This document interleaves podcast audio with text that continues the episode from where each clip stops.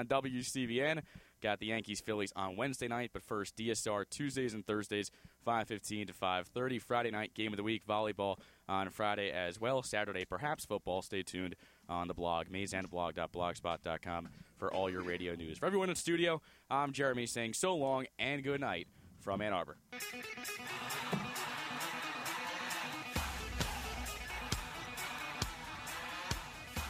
You are listening to your home for Michigan Athletics. 88.3 WCBN FM Ann Arbor. Locate us on the web at WCBN.org.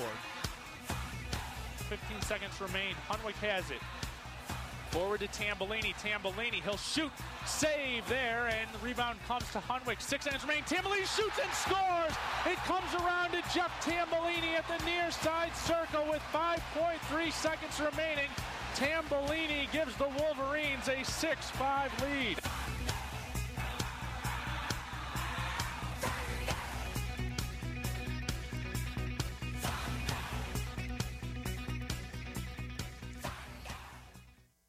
This is war to extermination.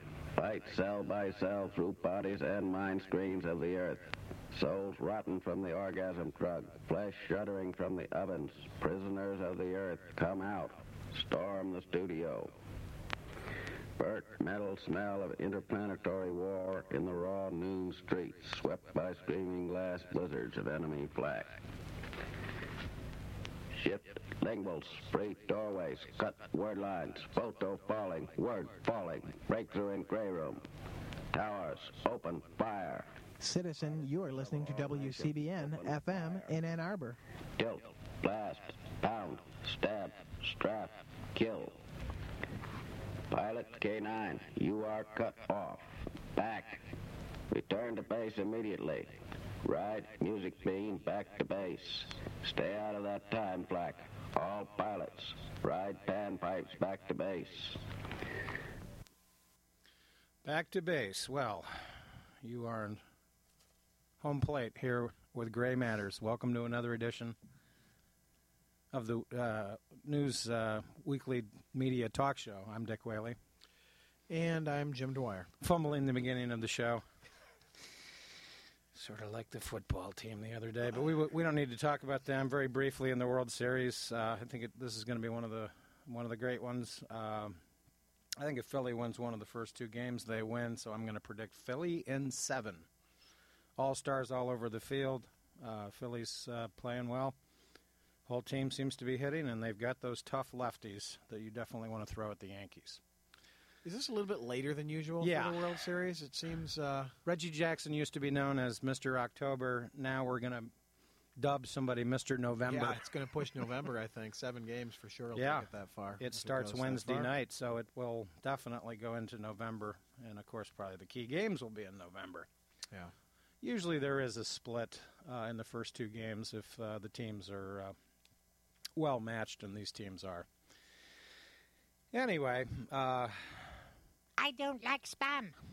been watching a little bit too much Monty Python this week. Busy with the uh, reunion stuff over the weekend with the Penn State. Uh, all kinds of horrible rainy weather, but uh, enjoy the next couple of days. Well, indeed, yeah, it's very nice out right now. And uh, of course, last week we talked a little bit about the sort of midterm study break that the U of M students uh, were able to hopefully take advantage of. Um, and sometimes the seasonal depression and these sorts of things that come along. Uh, and I suggested go out and take a walk. Yes. But uh, i- good thing to remember that uh, you know a week from today will be on uh, daylight savings time. Mm-hmm. That's going to take effect uh, this coming Saturday night, so it will be darker earlier.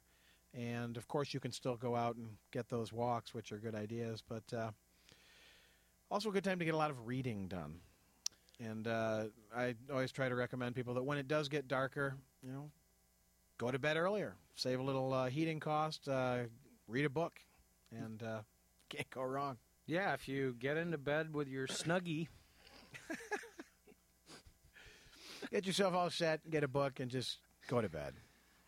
you can definitely read a book, and we recommend books rather than Kindles, or at least I do. Uh, well, that's for sure. Actually, there's a the cover story on the latest uh, Harper's is the twilight of the American newspaper. We've already seen the payphone go into extinction. Virtually. Uh, virtually, yeah, there's a maybe a small handful still available in town if you know about them. But uh, of course, you watch old movies and people have to make the convenient step into the phone booth. Um, the typewriter's long gone, et cetera, et cetera. Yeah, where um, does Superman change his clothes? Inside a cell phone, he texts himself a new message. Um, but speaking of things like texting, um, very interesting and, and somewhat somber. A, a lot of people, obviously, uh, the demise of the American newspaper is a sort of a watershed moment in cultural history. Uh, the newspaper has been such an important daily feature of of life in uh, a democratic society that uh, you know it raises questions about uh, what the future may hold. Well, interesting uh, to note that postal services are also in serious decline. And in England, of course, they're on the edge of, or maybe they voted to uh, go on strike. Uh, the Royal Mail, uh, feeling the economic pull, and of course, these places employ a lot of people. Um, Seventy percent of their costs are typically personnel, sorters, and so forth. Um, just briefly on the American Postal Service, uh, we all know where the economy's at, basically.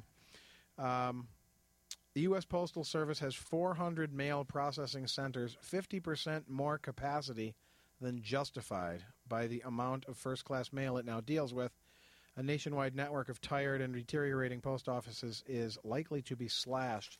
This is from a big feature on the apparent uh, imminent demise. Within 20 years, it's predicted that postal services will no longer provide universal delivery service to addresses throughout countries. This is something that's being predicted for England, of course, 20 years, but I could easily see it happening here. And it's sort of sad, I think, that uh, the convenience of immediate uh, digital electronic communication has supplanted the actual artifact. Uh, we all got $5 in the mail from grandma back in the day for your birthday. Well, And uh, of course, you know, one aspect of postal service which is still viable today is the spread of the online businesses where you order books from Amazon and you get things shipped to you. But the letter is apparently a dead letter, and nobody writes letters anymore. And so uh, I'm going to tell people to write letters. well, write letters. I was actually writing a letter uh, to my parents a couple weeks ago in a pub, and some idiot asked me what I was doing. Yeah. I said, "Well, I'm writing my parents a letter," and they go, "What?" Yeah, like, uh, gee, is it the 1950s or something? I said, "Well, it's a personal touch. Uh, my mother can read my handwriting, which, uh, if, if I take my time, is, is is pretty legible, and it's, by the way, protected by federal law." Um, we we actually, ironically, talked about this last week regarding the NSA Right. and how virtually all emails, Cell phone communications, et cetera. cell phone communications, etc., are going to a big brother uh, computer out in Utah, out in Texas, um, with folks like John Poindexter in charge of these kinds of operations. And the the postal service in America is actually one of the great um, accomplishments of the United States of America. It was uh, developed by Benjamin Franklin, interestingly, uh, one of our great founding fathers. Always uh, recommend, by the way, the autobiography of Benjamin Franklin Oh, that's a, an, an important book in American letters for sure. if you want to read something. And there's also something personal about letters. You know, the love letter. What's wrong with that? Well, it's an actual artifact of the person with whom you've communicated. Yeah. And, uh, emails are not the sort of thing that will hold the same uh, sentimental value or, you know, even documentary Im- importance. Uh, famous writers and so forth, letters that they've sent back and forth to friends, you know, uh, fellow writers. Um, the extent to which emails will be uh, artifacts is, you know, debatable. It's just easily deleted and forgotten. And I think it's fascinating, by the way, to, to sometimes analyze like a, a writer like Charles Dickens, you know, to, or Mark Twain, to actually read a manuscript that they wrote to show how they made corrections with their Right. pen in hand and have marginalia and whatnot. And uh, you know, I, I think that there's something about the world at the moment that is obsessed with time, and people are very confused about this. This is I'm going to make a philosophical point here, but time is constant. Every second is the same here as it is in Afghanistan, as it is in Korea, and no one has more time than anyone else. But we're obsessed with time because our life is cluttered with a mess of nonsense and distractions. I was actually uh, hearing a critic recently, and I, I don't recall the author's name, but he's got a book that just came out. And I believe he's the new editor of Granta, the uh, British sort of literary journal, um, sort of an underground cult uh, phenomena that's that's been around for several decades, and apparently uh, they've just named an American editor uh, for the first time, and he has a new book out about the. Um, you know, basically how emails and are screwing up our lives. You know, he's pointing out that many office workers are spending half their day dealing with emails. Ninety percent of them are irrelevant. Right. We have the text messaging phenomenon now that's just exploded in the last couple of years, and of course, it's interesting that here in the state of Michigan, they're now contemplating banning texting in automobiles, which they should have done a long time ago. um, so there is something uh, that, that we, you know, we're confused about these this issue of time. Uh, I believe, and uh, a second is a second is a second. Right, and to follow up on that, you know, To you paraphrase George Bernard's show. you plan for the future, but the past is something that you want to be able to hold on to something of, and uh, the the immediacy of the electronic communications are lost. There's no replacement for the letter. Yeah, the and uh, actual document from one hand to another eye.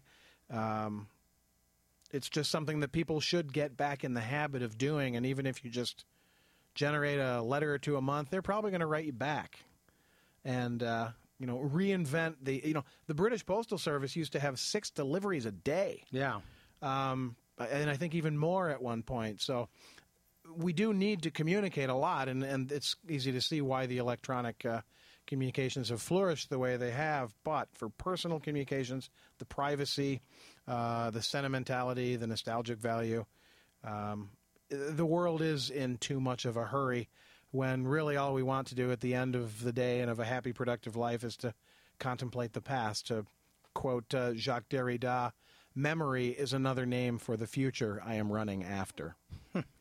Very well put. And uh, yeah, if you're a writer, you know, uh, the great writers of the past, it's interesting to read their letters. There were many novelists that were fantastic letter writers. Some of them probably better letter writers than novelists. Joyce, a very naughty letter writer. yes. Um, and it's ironic that you even brought this up because I just started a book about uh, a history book about Warren G. Harding and uh, the naughty letters that he was sending to his uh, mistress, who turned out to be a German spy. and uh, this was the infamous uh, mistress that was kept in the closet Right. uh, rumor had it, while he occupied the White House. So, uh, yeah, write more letters. There's nothing wrong with a personal touch. And uh, I'll just give out a brain damage award to conservative critics that rant and rave about the Postal Service on television. The Postal Service, for the most part, is fantastic. And yes, there are occasional horror stories where some postal worker in Chicago or Detroit uh, Sits on a bag of mail, uh, Yeah. turns into 10 bags of mail. basically Yeah. turns, uh, you know, drops his. Uh, Well, there's a bad apple everywhere. yeah, Yeah. and uh, oh, gee, what's that famous line from uh, Doctor Strangelove where George C. Scott goes, "Well, we can't condemn the whole program because of one screw up." Right. In reference to the actions of Jack D. Ripper. Right. Well, you know, I've got a friend who lives in Alaska, and I can send him a letter, you know, surface mail, It'll be airmail, of course, going to Alaska, but regular price. Uh, I can send him small packages for very, very reasonable prices, and Yeah. It's, you know, it's half a world away. And they want to talk, you know, the conservatives want to talk about privatizing everything, and they advocate that we privatize the Postal Service. In fact, I think what they need to actually change with respect to the Postal Service, they need to modify the, the service a bit. You know, get rid of the Saturday deliveries. We don't That's need mail probably uh, on Saturday. prime, yeah. Or keep it and get rid of Wednesdays or something. You know, pick a day in the middle of the week. Uh, you know, cut it back a little bit. It's okay. And for God's sakes, we don't need to uh, have this crazy, um, you know, junk mail uh, phenomena. I mean, if there's been one good thing about the downturn in the economy is there seems to be a lot less junk mail. That's true. There does, and it, uh, problematically uh, for the the post office, that service of delivering that crap, which most people just take and throw right in the recycle bin if they have one, um, is that that is what's kept the postal service even close to economically viable is the delivery of crap. Yeah, and, and unfortunately, they pay less less rates Yeah. than the first class letter, and and uh, sometimes you can send you know lesser class mail. I, I think we still have third class mail. Yeah, I think so. You Yeah. might want to check that out sometime when you're down at the postal uh, office. Uh, there's a big controversy here in Ann Arbor about even closing down the postal uh, post office over on Southview, Right. uh, which would uh, cut us back to I think three uh, big uh, postal areas. But I'm always amazed at how long the line is at uh, the federal building where I tend to get my Right. stamps, and the, the postal uh, uh, facility out on Stadium is. Forget it. I mean, you're going to be in line out there for 20 minutes. Yep. I some of the things the postal service does mystify me. I don't understand why they don't have more. Uh, I, I noticed that they switched their vending machines to credit card only. That's a trend uh, nationwide for all sorts Okay. of. Uh, why don't you have some cash vending machines Yeah, for even pop machines take credit cards. you know to speed things up? Uh, anyway, somebody needs to uh, reform the postal service uh, slightly, but we should uh, continue to send letter.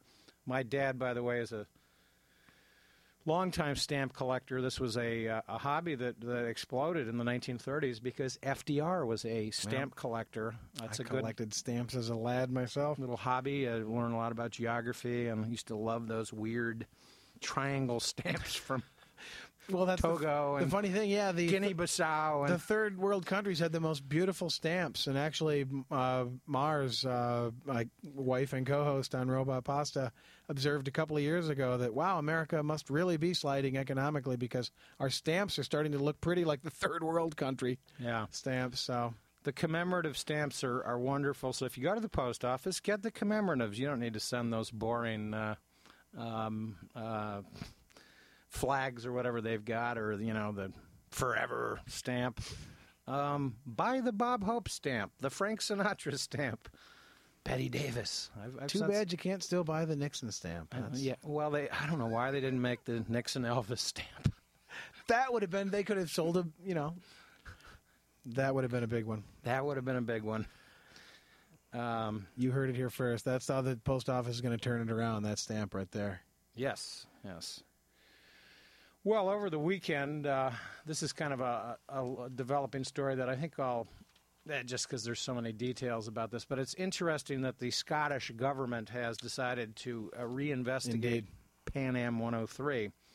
Uh, this is a very interesting development because the Scottish government, um, just for a little background here, was the government that actually tried Megrahi. And um, I don't have time to go into all of this article, but I highly recommend a an article in the um, 24th of September edition of the London Review of Books by Gareth Peirce, The Framing of Al Megrahi. That is a very detailed critique of the trial of Megrahi and the sort of strange um, intersection of politics and strange forensic evidence that was used by the British and American governments to uh, get this con- so-called conviction. And without going into too many details, uh, Megrahi was actually tried in, uh, th- I, I believe it was in the Netherlands. I think it was Utrecht, Yeah. um, which uh, is characterized as a uh, deliberately built court outside Utrecht, created from a mothballed Air Force base under Scots law. And it's interesting in terms of this article, uh, which is critical of the political aspects of how Libya became the whipping boy uh, after Saddam Hussein invaded Kuwait. Previously, the American government and uh, British government were pursuing Syria and the PLFP and this uh, terrorist cell out of uh, in Germany, um, connected to. Uh, or even a rumored Hezbollah connection. So Yeah. at the time, the you know revelation that it was a Libyan they were pursuing was perplexing. perplexing because the the clear country that had a motive was Iran. This was because on the 3rd of July 1988 the American government shot down a civilian plane in the Persian Gulf when Ronald Reagan was president. Yep. Uh, at the time, we were um supporting Saddam Hussein in the uh, so-called Iran-Iraq War, and um, it's this switcheroo that occurred between uh, the the date of the Pan Am event, which was in late December, mid December of two, uh, 1988, to the eventual uh, theory that Libya was behind this. And uh, this article goes into some of the questionable evidence that was used, uh, including some of the fishy aspects of the FBI's uh, so-called expert, a uh, fellow named Thomas Thurman, who actually never appeared at the trial. He claimed that his he found the key evidence, by the way, on the 12th of May, 1989, in which he discovered, and I'm quoting from Gareth uh, Peirce here, um, a remnant of cloth of an electronic fragment, part of a circuit board. The remnant or cloth, part of a shirt collar, was then traced to the Malta shop.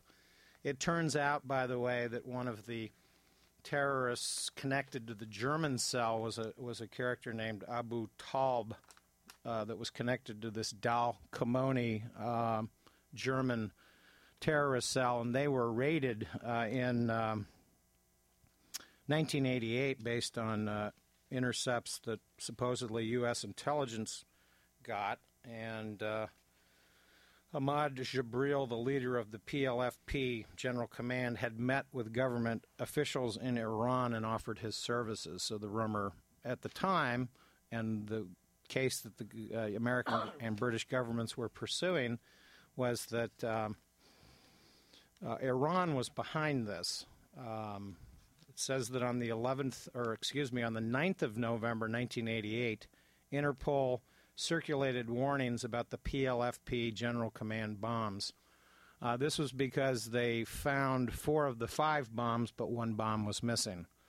Uh, and it's always been pretty much the standard theory that this missing bomb was the bomb used on Pan Am 103. It was a al- altitude sensitive device that was designed. It had a timer in it, and it was designed to go off at a certain altitude probably the original terrorist plot was uh, developed to have the plane actually explode over the ocean. But alas, it happened in Scotland. Didn't quite get out into the uh, northern Atlantic.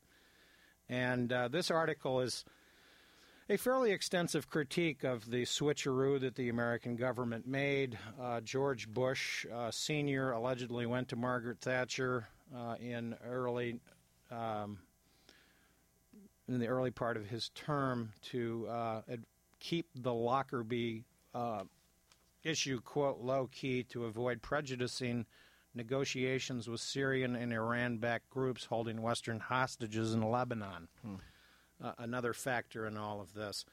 So uh, I guess maybe over the next couple of weeks we can develop some of the questionable uh, evidence that uh, was perpetrated uh, by American and British officials, not to be confused with Scottish officials that were actually holding the trial. And uh, it's interesting. I'll just quote another sort of thing that I found rather troubling that indicates that this might have been a frame job.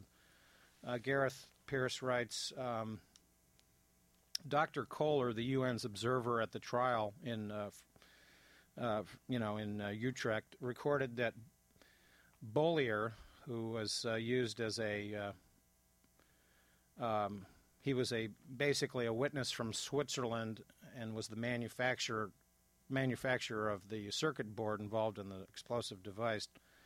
Had been quote brusquely interrupted by the presiding judge when he attempted to raise the issue of possible manipulation of timer fragments. Could the Swiss uh, timer board or part of one been planted in such a way that it could have been conveniently discovered?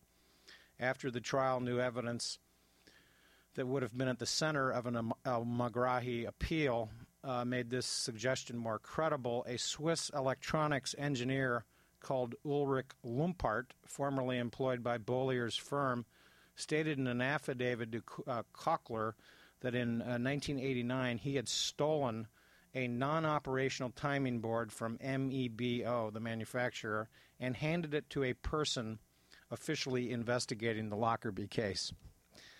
Uh, Bollier himself told Yikes. that he was offered $4 million if he would connect the timer to Libya. This is the fishy forensics evidence that we can get into, that this article is uh, very uh, amazingly detailed in the problems with this case. And it suggests, of course, that there was a cover up, that this was, that Libya uh, surrendered Megrahi. And by the way, his return was premised on the fact that he dropped the appeal. Right, that's right.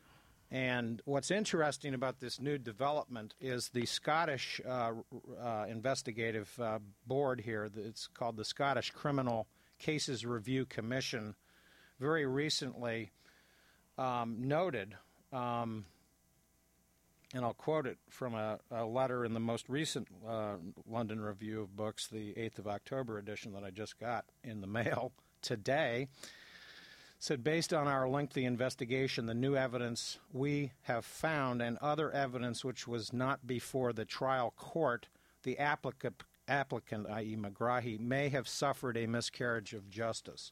So the Scottish criminal investigation is now been reopened, and uh, this will be a very interesting story because a lot of American high American officials have sullied themselves, so to speak, uh, making claims about this case in public that appear to be part of kind of a concocted frame job. Well, yeah, uh, the extent to which the Scottish court will be allowed to pursue it um, might even become an interesting question. Well, sure, because I mean, look, it's already 20 years after the fact, Yeah. so it's very difficult to investigate these kinds of things so late in the day. And uh, of course, witnesses have died and are mistaken, but it was this clothing um, shop owner in Malta, of all places, a very interesting place itself. and how that's connected to the case is strange beyond belief. But he's the one that originally did not identify Megrahi and then in the court case did, but could have been mistaken. And he originally claimed in the late 80s that it was this Abu Talb, this guy connected to Dalkamoni and the Berlin or the uh, German cell. I think it was in Berlin, but uh, it might have been Hamburg, which is an interesting connection to Mohammed Atta and all that stuff. So, Yeah, the extent of the uh, intelligence agencies' uh, abilities to get in beyond their uh, capacity to control things. I mean, the entire attempt to get the Mujahideen up and running in Afghanistan to frustrate the Soviets. That's worked out real well in the long term, hasn't it? Yeah, and uh, certainly more on that in upcoming weeks. It's interesting. I squeezed in a book uh, over the week uh, about uh, the Soviets' involvement, and it's interesting that in 1986, the internal Politburo debates about the war in Afghanistan that Gorbachev uh, realized was a loser and he wanted to get out. In fact, even on Andropov uh, was opposed originally to the invasion of Afghanistan that Brezhnev initiated sounds just like something that would be going on today in America regarding the mission, the goals, the strategy, et cetera, et cetera. And of course, the Soviets at one point uh, had something like 600,000 troops total uh, that had served in Afghanistan, uh, far more than the Americans. And of course, they they had all kinds of trouble placating the, the place because of its warlord. Uh, uh, village uh, rural culture and and its uh, opposition to outside powers. And indeed, their bleak winters as well, Yeah. which uh, won't be uh, too far away in coming. Uh, nor will the uh, runoff elections in Afghanistan, November 7th. Uh, so place your bets now on whether it'll be uh, Hamid Karzai or Abdullah Abdullah. Or Major Major. So nice they had to name him twice. The problem with this runoff here is that it happens to fall along, guess what, ethnic lines. Uh, Karzai has largely Pashtun supporters, and it is largely Tajiks who uh, support Abdullah Abdullah. Um, Wahid Mojda, a political analyst, analyst in Afghanistan, says in uh, Matthew Green's article for the Financial Times of uh, October 22nd, quote, Afghanistan will be divided into two parts when we go for a second round. Basically, this election is between Pashtuns and Tajiks and will clearly show which of these ethnicities is the most powerful. And this reminds of Bush W's late in the day claim that the Iraq War was about bringing democracy uh, without realizing that that meant that Shias would win Yes. uh, who of course have you know been at odds with U.S. policy for for decades. So I don't know. Do we want Pashtuns or Tajiks to run Afghanistan, and what can we do about it? Really? Indeed. Well, uh, looks like we'll be going over a little bit. Oh, I guess not. I guess we're getting the signal that uh, Gray Matters here on WCBN FM Ann Arbor is over. We would like to thank Andrew for his uh, timely signs and uh, stage directions. We'd be lost without him down here on Gray Matters, but do stay tuned. Yazoo City Calling is coming up next, right here on this fine station. And thanks to the Gray Matters folks for sorting out all the various shades of gray for us, the listeners, right here on WCBN FM Ann Arbor. It's time for Yazoo City Calling. Music of the Delta and various areas down south, acoustic blues from